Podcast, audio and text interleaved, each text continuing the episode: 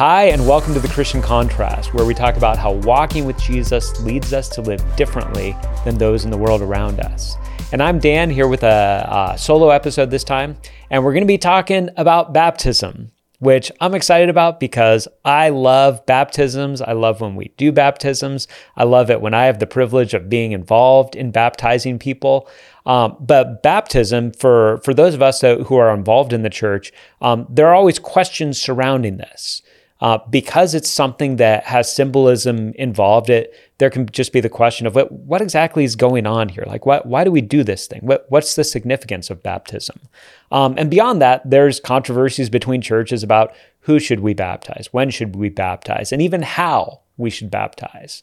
Um, I, I'm excited to talk about this topic for a couple reasons. Um, first of all, because if if you're a part of LBF Church, we have a baptism coming up on April 14th. We're getting ready for that. It's always a rich time where we get to do a baptism um, for our church family. Uh, and also just because that there's different ones of you who are listening who may just be kind of mystified like what is this thing i see people doing it and i'm still unclear with it um, or you might even have questions about yourself in terms of this maybe some of you are saying I, I was baptized as an infant and now i don't know should i be baptized again some of you are like i've been a christian for 30 years and I never got baptized. Is it important for me to do it now? And, and so just I wanted to t- take on those different questions. So uh, we'll, we'll, walk through this, um, hitting four questions. We'll hit a lot of scripture and just helping us understand this. We'll talk about what baptism is. Um, we'll talk about how we should baptize. We'll talk about who we should baptize. And we'll talk about when we should baptize. And that'll just be the, the framework for going through this. Um, so we'll just start with the big question What is baptism? What is this thing that we do as Christians that involves water and dipping people and public confession of faith and all that sort of thing? So if we're going to the Bible, the first time we, we really see baptism come, out, come up surrounds John the Baptist. Um, so John the Baptist shows up as a forerunner to Jesus. And one of the things that we have him saying as he is going around and baptizing people is in Matthew 3:11, he says to them, "I baptize you with water for repentance. Um, and there's statements made later on in the Gospels and even in the book of Acts about how John's baptism was a baptism of repentance. Um, now, here's what seems to be going on during that time. What seems to be going on is that there was a custom among the Jews that when there was a Gentile, a non Jewish person who wanted to convert to Judaism, who wanted to become a part of the people of Israel and identify with them, that that person would go through a baptism, sort of a ritual washing. Um, and it did sort of have the idea of washing away the old life and having now a new life. And so it seems like by the time John the Baptist was around, the, the Jews had some level of familiarity with the concept of baptism, but it was the idea of you're an outsider, you're not a Jew, you're converting and you're entering into the Jewish community. You, you've adopted and you believe in the Jewish God, who we believe is the one true God. Um, all of that has happened. And so John is changing the game and he's calling Jews to repentance and baptism almost as if saying to them, all right, that there's something going on. Just because you were born Jewish doesn't mean that you don't still need to repent and go through this conversion experience. And so that leads up to the time of Jesus. And people are coming to Jesus. And while we don't have any evidence that Jesus himself is baptizing anyone, um, what we have maybe a little bit during Jesus' life, and then especially after Jesus' death and resurrection, we have baptism into the name of Jesus. And so a couple things seem to be at the center of Christian baptism as it transferred from John to Jesus being kind of the, the centerpiece of all of this. Um, the first is that there still is the symbolism of the washing away of sins. Um, because we're going into the water, the idea of being cleansed is, is somewhere near the center of the symbolism involved in baptism.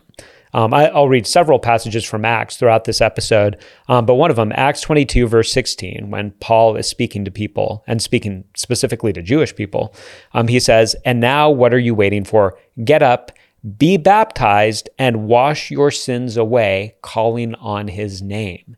And so, again, the idea we, we could say, all right, straightforward, if we're thinking about what, what is baptism, it symbolizes the idea of our sins being washed away. It's, it's like we're being cleansed. Um, but there's more to it than that. There's the idea of identification. And identification has to do with who we're being baptized into. Um, and that's a lot of times the terminology that the New Testament uses for this, that there's an idea of we are now identifying with Jesus publicly through our baptism. Um, and so Galatians chapter 3, verse 27, Paul writes, For all of you who are baptized into Christ have clothed yourselves with Christ. And so it's the idea that this wasn't just sort of an anonymous ritual washing where, in a general way, you're saying, I need to be cleansed. It's that you're being cleansed and you're giving Jesus the attention and credit and the identification. I believe in Jesus, so I'm being baptized not into just a generic baptism of repentance, but into the name of Jesus. Um, Acts 2:38 at the end of Peter's sermon at Pentecost, he says, "Repent and be baptized every one of you in the name of Jesus Christ for the forgiveness of your sins, and you will receive the gift of the Holy Spirit. Acts chapter 10, verse 48, when Peter goes and preaches to Cornelius and Gentiles who are there. At the end of it, after they believe and they receive the Holy Spirit, it says, So he ordered that they be baptized in the name of Jesus Christ. Acts 19:5, uh, when Paul meets up with some uh, some of those who were believers in John the Baptist and had responded to his call but didn't yet know the full story about Jesus. It says, on hearing this, they were baptized in the name of the Lord Jesus. So, so it seems like all right, two significant things going on with baptism with the symbolism in it. Um, the first has to do with the idea that baptism represents the washing away of our sins. That there's water that cleans us, that cleanses us. That's part of the symbolism and why water is involved. But the second part is that there's an identification. We are being baptized in the name of Jesus. We are publicly identifying with him as our Lord and Savior before other people, showing that we believe in him, saying that we are baptized not just into a generic God or a generic repentance or a new phase of life, but specifically in the name of Jesus. So, big picture, that's the what. That's what's going on. When we baptize someone, we, we typically use the mantra that we use uh, that was used by Jesus at the end of the Great Commission in the Gospel of Matthew. We baptize you in the name of the Father, the Son, and the Holy Spirit. It's specifically baptism into Christ, into the Trinity, into the idea of Jesus being the Savior and Jesus being the Lord, and going public with that. Um, so, with that said, then the question comes up all right, well, how should we baptize? And the reason this comes up is because throughout church history, and even today, there have been different sort of expressions and modes by which people get baptized.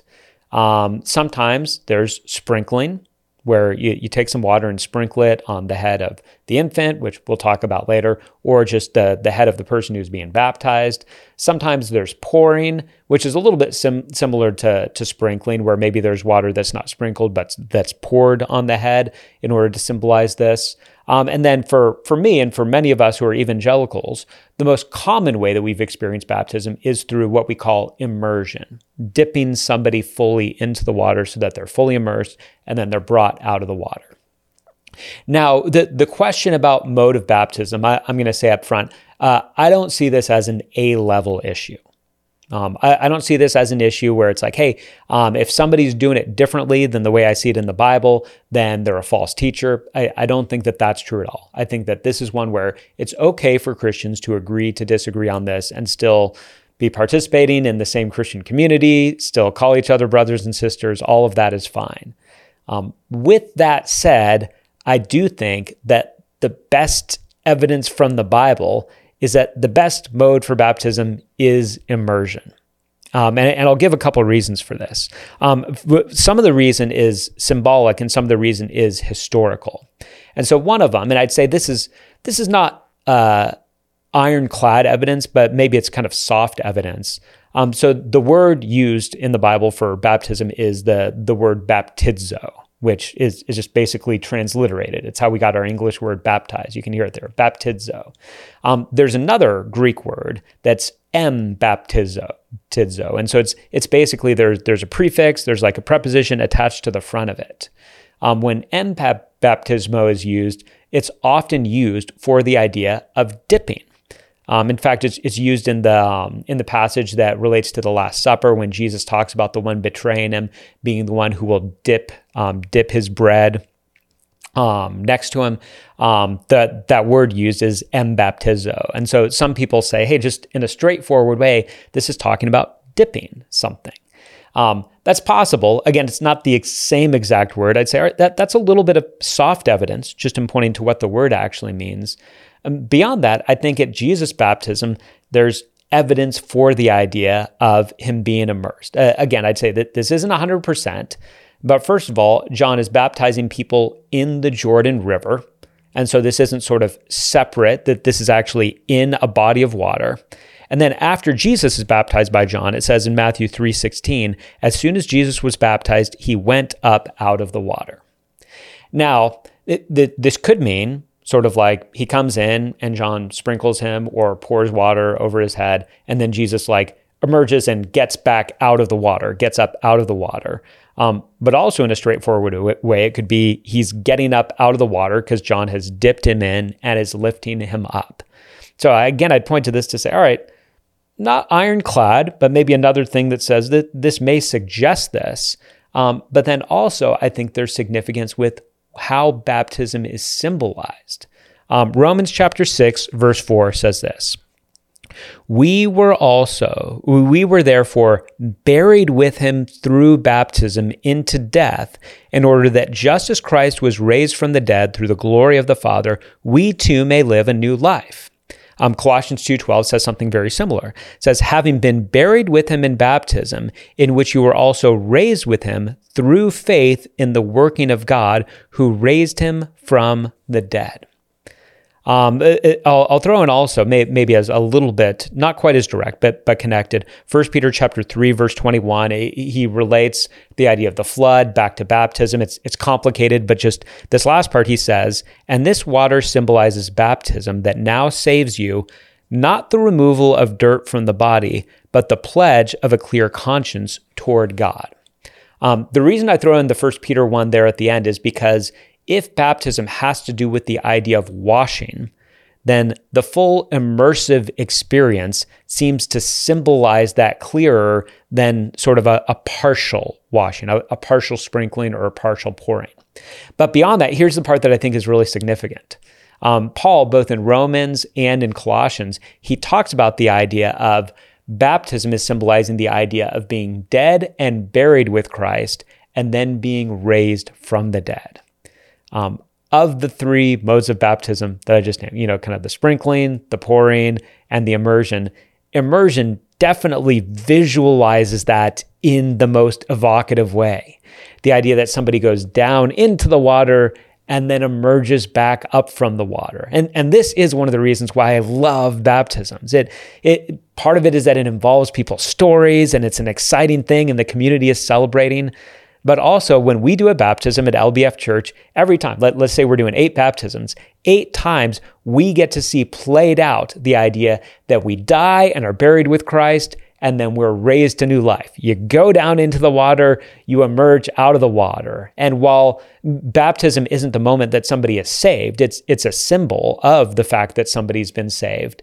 Um, it it visualizes that. It shows the idea that we come out a new person. Our sins have been washed away. We've identified with Jesus through his death and through his resurrection. So again, while I don't see this as an A level issue, um, and, and, I wouldn't say, and I wouldn't say, hey, we, we need to make this sort of a, uh, a major crux point with other Christians on this. Um, uh, that doesn't mean that I don't think that there's a right answer on this. I, I do actually think that there's a right answer on this. Now, I think that there are circumstances where somebody has has a disability or has something going on where um, full immersion is just really not practical or not possible. And in, in situations like that, I, I, I wouldn't be a stickler on this. I wouldn't say, no, that's the only way that baptism counts. I'd say, all right, let, let's find another way within the spirit of this. But all things being equal, that this is a beautiful way to visualize this. And that that to me at least strongly, strongly suggests that I think that that's what was expected. That that's the mode that was expected. That you're fully immersed and then you're brought back up out of the water, symbolizing the idea that you have died with Christ and you've been raised to new life. Uh, that's a little bit about the how. Um, while I think that the how, like I said, is, is not something to divide over, the who is something that I think is of more significance. Um, not to the point where those who do infant baptism, uh, am I going to say I think that they're false teachers or anything like that? I, I really don't believe that. Um, but I do believe that there's a clearer right answer on the whole idea of who. And again, that this typically revolves around the debate um, should infants be baptized as a way of sort of symbolizing that they belong to the covenant community, to the community of Jesus, or should it just be believers, those who have the ability, even if they're pretty young, you know, even if they're, you know, eight, nine, ten years old, something like that, but who have the ability to express a personal faith in Jesus and people that we really believe have placed their faith in Jesus. They're not just part of a Christian home, but they have personally placed their faith in Jesus. Um, I definitely believe that that it's the latter. I, I definitely believe that uh, it, it's what we typically call believers' baptism. That baptism is those who have made a profession of faith in Jesus. I think if you were to read throughout the book of Acts, this is certainly the pattern that we see in Acts that people believe and then they're baptized over and over again. They believed and then they were baptized. They believed and then they were baptized. You believe and then you get baptized. I'll, I'll talk more about this in the when and how that plays into it, but this is the constant pattern.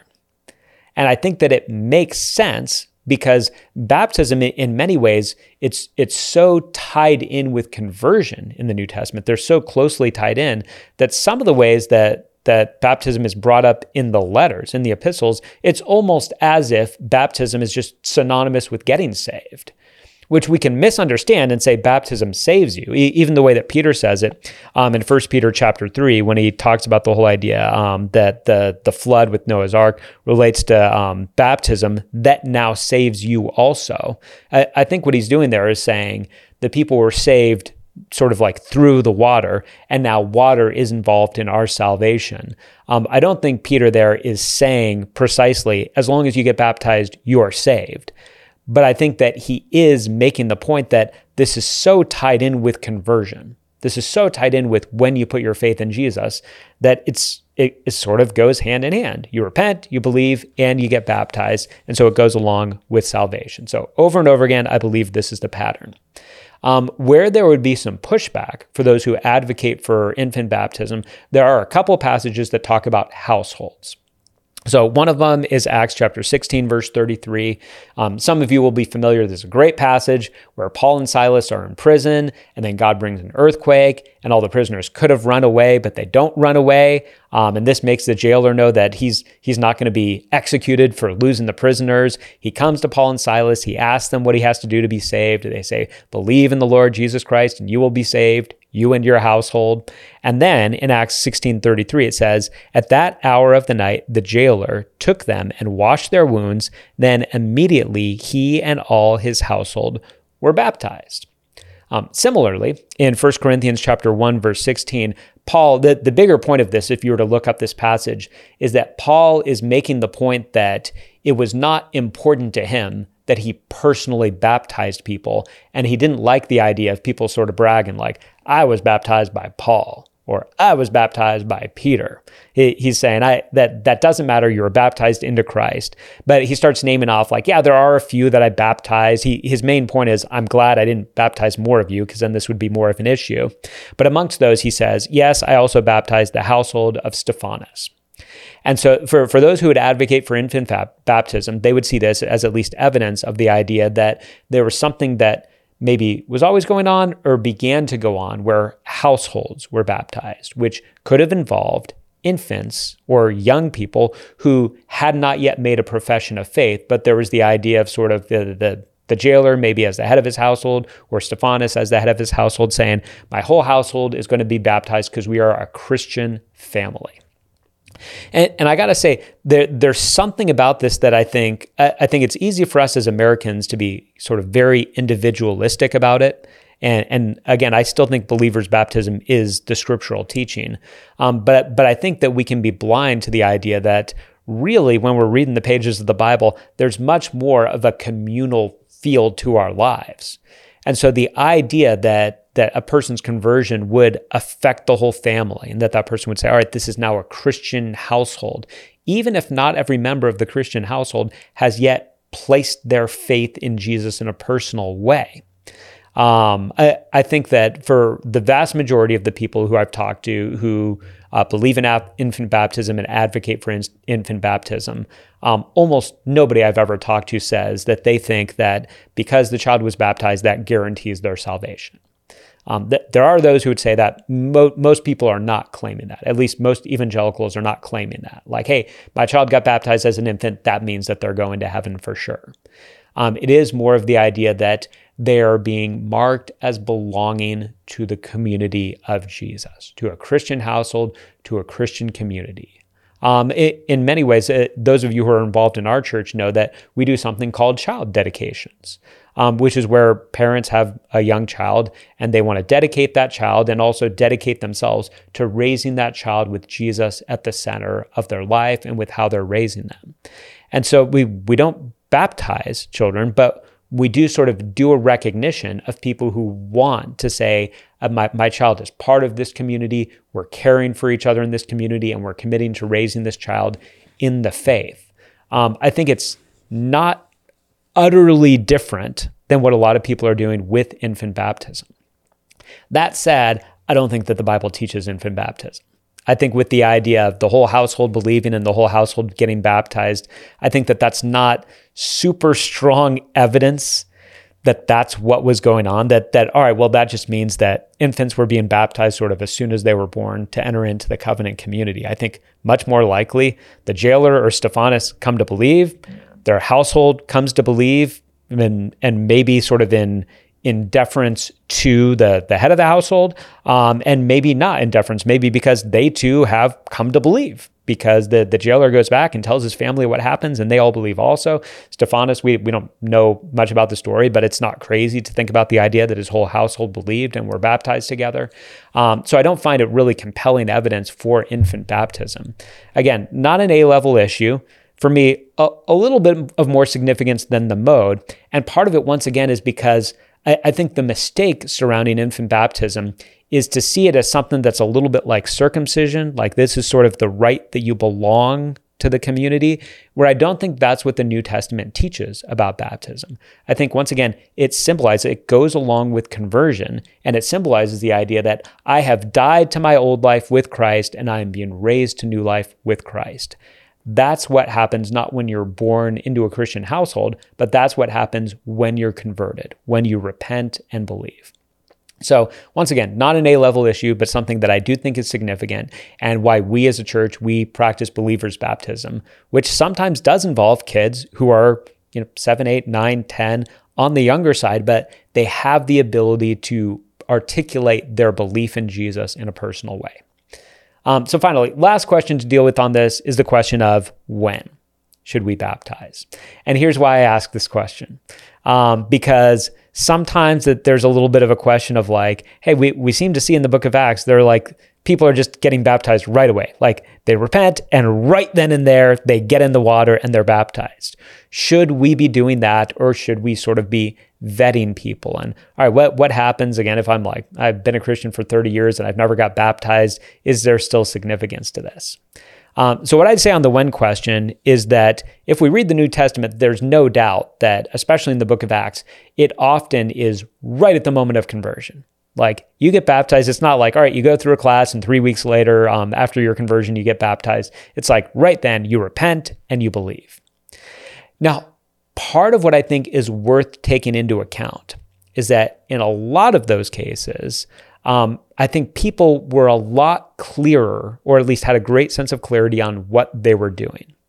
And these were Jewish people who knew the scriptures, knew they were believing in Jesus, and knew the stakes of believing in Jesus knew that this was likely going to ostracize them from the community, that they sort of had counted the cost and they had come to believe in Jesus. Um, or, and many times, these were outsiders who had a sense that they were now making a major, that, that they weren't just sort of adding Jesus to their life. They were making a major life decision here. And so they were coming to believe and be baptized. And those were seen as synonymous. And so, um, whether it was kind of spontaneous right in the moment, or maybe it was somebody who had been hearing and considering the gospel as Paul or Peter or Philip or whoever were teaching it, and then eventually they come to believe and right then they get baptized, it does frequently go along with conversion. Um, I do think right now, I, I know of churches that that do baptisms right away like that. If they're doing a baptism, they say, if you want to get baptized today, come on back. Um, I certainly am in, no position to say that that's unbiblical. That, that's just not true. It, it, it's more in line with the pattern that we see in the Bible um, than sort of like waiting a little while before. Um, what I'd say is, I think that the danger of the spontaneous baptisms is that people don't necessarily know what they're doing. Like we live in a culture where, in in most of our settings, um, there's not a great immediate cost to professing faith in Jesus. Um, in, in certain professions and in certain circles, there are, but in a lot of settings, somebody could see it more as just sort of the the therapeutic gospel, sort of the the maybe even the the health and wealth message, sort of the idea of like, hey, my life is not very good. Jesus will help me with my life. Sure, I'll get baptized as a symbol of that. So I think because of that, there's wisdom in really trying to make sure people understand what they're doing. Um, I, would say for, for, me, sort of the ideal scenario, if there was if, if there was somebody in our church um, who had confessed faith in Jesus for the first time, um, I would not personally be an advocate of like right now let's baptize them. I would, but I also wouldn't be an advocate of like, well, let's wait two years. Uh, I would be more like, Let, us have a couple weeks to be able to talk to really make sure that they understand what's going on here and what baptism is. Because for the Jews, they had the ritual washing, and I think for a lot of the surrounding areas, they they had a parallel to this. This is something that's kind of weird that Christians do, at least in our culture. There, there's not this clear parallel to this. And so making sure that there's understanding is significant. And part of this is just even experiential uh, for me that um, since since being on staff here, uh, I I've experienced baptisms where we baptized somebody and it seemed great. Um, and it was somebody that like we really didn't know before and we never saw them afterwards. Um, we don't know if they're involved in some other church, they're not involved in our church. And to me, it was like, gosh, we, we don't just want to sort of be a, a baptizing service operation here. We're like, hey, if you want to get baptized, stop in, we'll baptize you, and then you'll be on your way. We, we want to see this as being baptized into Christ and into his community.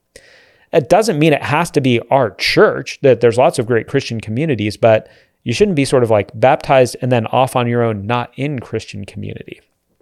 So I think on a practical level, there is some wisdom at looking at this.